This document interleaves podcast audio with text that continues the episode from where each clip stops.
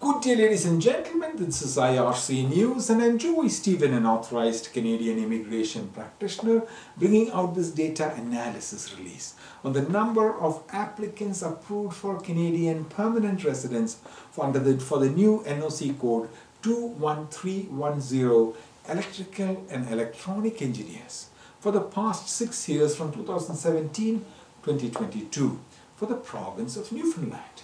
Today is the 1st of April 2023 and I'm coming to you from the Polinsys Studios in Cambridge, Ontario. In uh, the province of Newfoundland accepted seven electrical and electronics engineers in 2017 for permanent residence, four in 2018, four in 2019, one in 2020 because of the year of the COVID, eight in 2021 and 5 in 2022.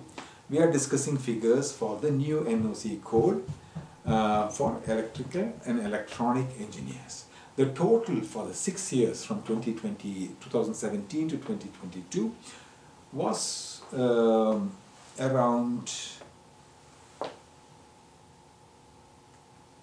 an, an average, okay, for the uh, for the new NOC code for the province of Newfoundland and Labrador, an average every month for the past six years was around five, 4.8 to be exact.